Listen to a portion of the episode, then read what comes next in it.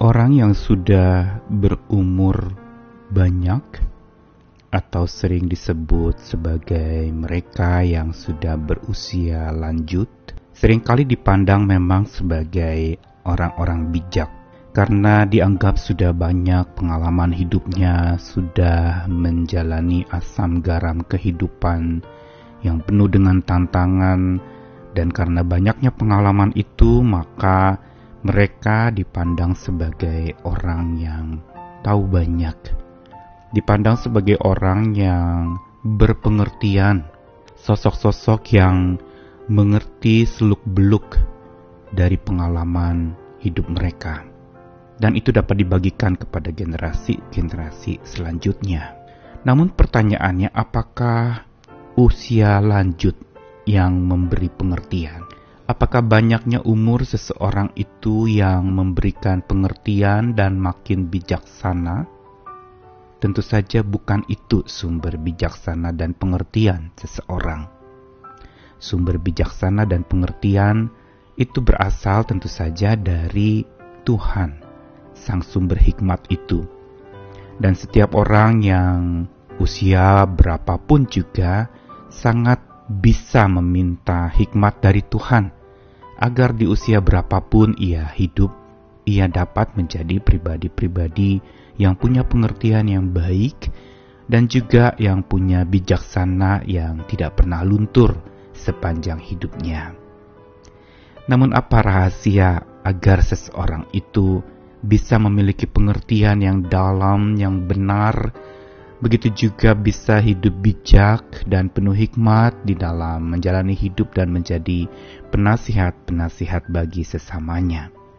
Saya Nikolas Kurniawan menemani di dalam Sabda Tuhan, masih dalam rangkaian topik Roh Allah dan Roh kita. Hari ini saya ingin mengajak kita merenungkan dari Ayub 32 ayat 7 sampai 9, merupakan ungkapan Elihu, salah satu sahabat Ayub, dan Elihu adalah sahabat yang termuda dibandingkan ketiga sahabatnya yang lain. Pikirku, biarlah yang sudah lanjut usianya berbicara, dan yang sudah banyak jumlah tahunnya memaparkan hikmat. Tetapi roh yang di dalam manusia dan nafas yang maha kuasa, itulah yang memberi kepadanya pengertian. Bukan orang yang lanjut umurnya yang mempunyai hikmat, bukan orang yang sudah tua yang mengerti keadilan. Ada dikisahkan dalam kitab Ayub itu 4 sahabat Ayub, yang pada masa-masa kesusahan dan kesengsaraan yang Ayub alami, keempat sahabat inilah yang menghampiri dan menemaninya. Hanya memang yang terlebih dahulu memberikan wejangan, nasihat, serta penghiburan untuk Ayub itu adalah 3 sahabat yang hampir sebaya dengan Ayub. Dan mereka adalah tokoh-tokoh yang sudah lanjut usia, sudah banyak pengalaman kehidupan mereka. Sehingga ketiga sahabat Ayub ini adalah Elifas, Bildad, dan Sovar, memberikan berbagai macam masukan-masukan, juga teguran kepada Ayub. Ada yang menyalahkan Ayub, bahkan sebagian besar mereka bertiga itu menuduh Ayub telah berbuat satu dosa dan dia harus bertobat, merendahkan diri di hadapan Tuhan. Karena dosanya lah maka Ayub mengalami penderitaan yang berat. Dan ini terus dialog terjadi antara Ayub dengan ketiga sahabat seniornya itu. Dan percakapan pun bergulir sampai akhirnya Ayub merasa jengah dan lelah oleh sanggahan dari ketiga sahabatnya yang bermaksud menghibur tetapi sesungguhnya melukai dan tambah membuat dia menderita. Maka mulai Ayub pasal 32 dan selanjutnya tampillah sosok sahabat yang lain, yaitu Elihu. Sosok yang ketika dia memberikan masukan, dia memberikan masukan-masukan yang berbeda dengan ketiga sahabat yang lain. Elihu justru memberikan berbagai macam kata-kata hikmat, dan dia mengawali dengan sebuah pernyataan. Dia mengatakan, biarlah yang sudah lanjut usianya berbicara, dan yang sudah banyak jumlah tahunnya memaparkan hikmat. Dengan kata lain, bahwa Elihu benar-benar merasa bahwa ketiga sahabat seniornya itu sudah memaparkan segala macam hikmat, wejangan, inspirasi, dan kata-kata untuk Ayub. Namun Elihu justru meresponi dan menindaklanjuti perkataan itu dengan sebuah statement yang justru dalam, di mana dia mengatakan roh yang di dalam manusia dan nafas yang maha kuasalah yang memberi kepada seseorang itu pengertian, dan bukan orang yang lanjut umurnya yang mempunyai hikmat. Elihu mengatakan demikian bukan untuk menyindir atau menyalahkan ketiga sahabat Ayub lainnya yang sudah lebih senior daripadanya.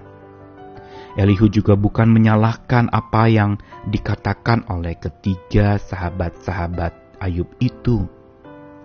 Tetapi Elihu justru ingin mengajarkan kepada mereka semua termasuk Ayub bahwa pengertian itu asalnya bukan dari pertimbangan-pertimbangan atau pikiran-pikiran manusia. Karena itu serba terbatas. Karena itu serba bisa salah. Tidak seutuhnya dan sepenuhnya benar. Teguran-teguran yang disampaikan kepada Ayub sekalipun dari orang-orang yang sudah senior itu seharusnya juga bersandarkan kepada Tuhan sebagai roh hikmat itu. Karenanya Elihu mengatakan roh yang ada di dalam manusia dan nafas yang maha kuasa. Roh yang di dalam manusia, kata roh kembali digunakan istilah ruah. Ini adalah sebuah istilah dalam bahasa Ibrani yang banyak dikatakan untuk roh Allah. Dengan kata lain, Elihu ingin mengatakan bahwa roh Allah yang ada di dalam diri manusia dan nafas yang maha kuasa, nafas ini digunakan kembali kata nefes atau breath atau nafas yang kemarin sudah dibahas, nasyam, yang berasal dari sebuah ungkapan nafas yang pendek milik manusia yang diberikan juga dari Tuhan. Kalau ruah itu bicara soal nafas panjang dari Allah yang sifatnya kekal, sedangkan nisyam atau nasyam ini adalah sesuatu yang justru nafas pendek manusia yang serba terbatas, tetapi itu juga dititipkan oleh Allah. Ini ingin menegaskan antara ruah dan nisyam ini tentang betapa tidak terbatasnya roh Allah dan betapa terbatasnya roh atau nafas hidup manusia. Tetapi itu asalnya dari Tuhan. Tuhan titipkan nafas kehidupan kepada manusia. Dan inilah keduanya yang ketika menyatu, roh Allah yang masuk ke dalam roh manusia, akan muncullah pengertian. Atau sederhananya adalah bahwa ketika seseorang mengikuti akan tuntunan roh Tuhan yang ada di dalam dirinya, dipandu oleh roh Allah itu, mengikuti tutur dari roh yang memimpin itu, dan mau diatur olehnya, maka pengertian dan hikmat bijaksana itu akan bertumbuh di dalam dirinya.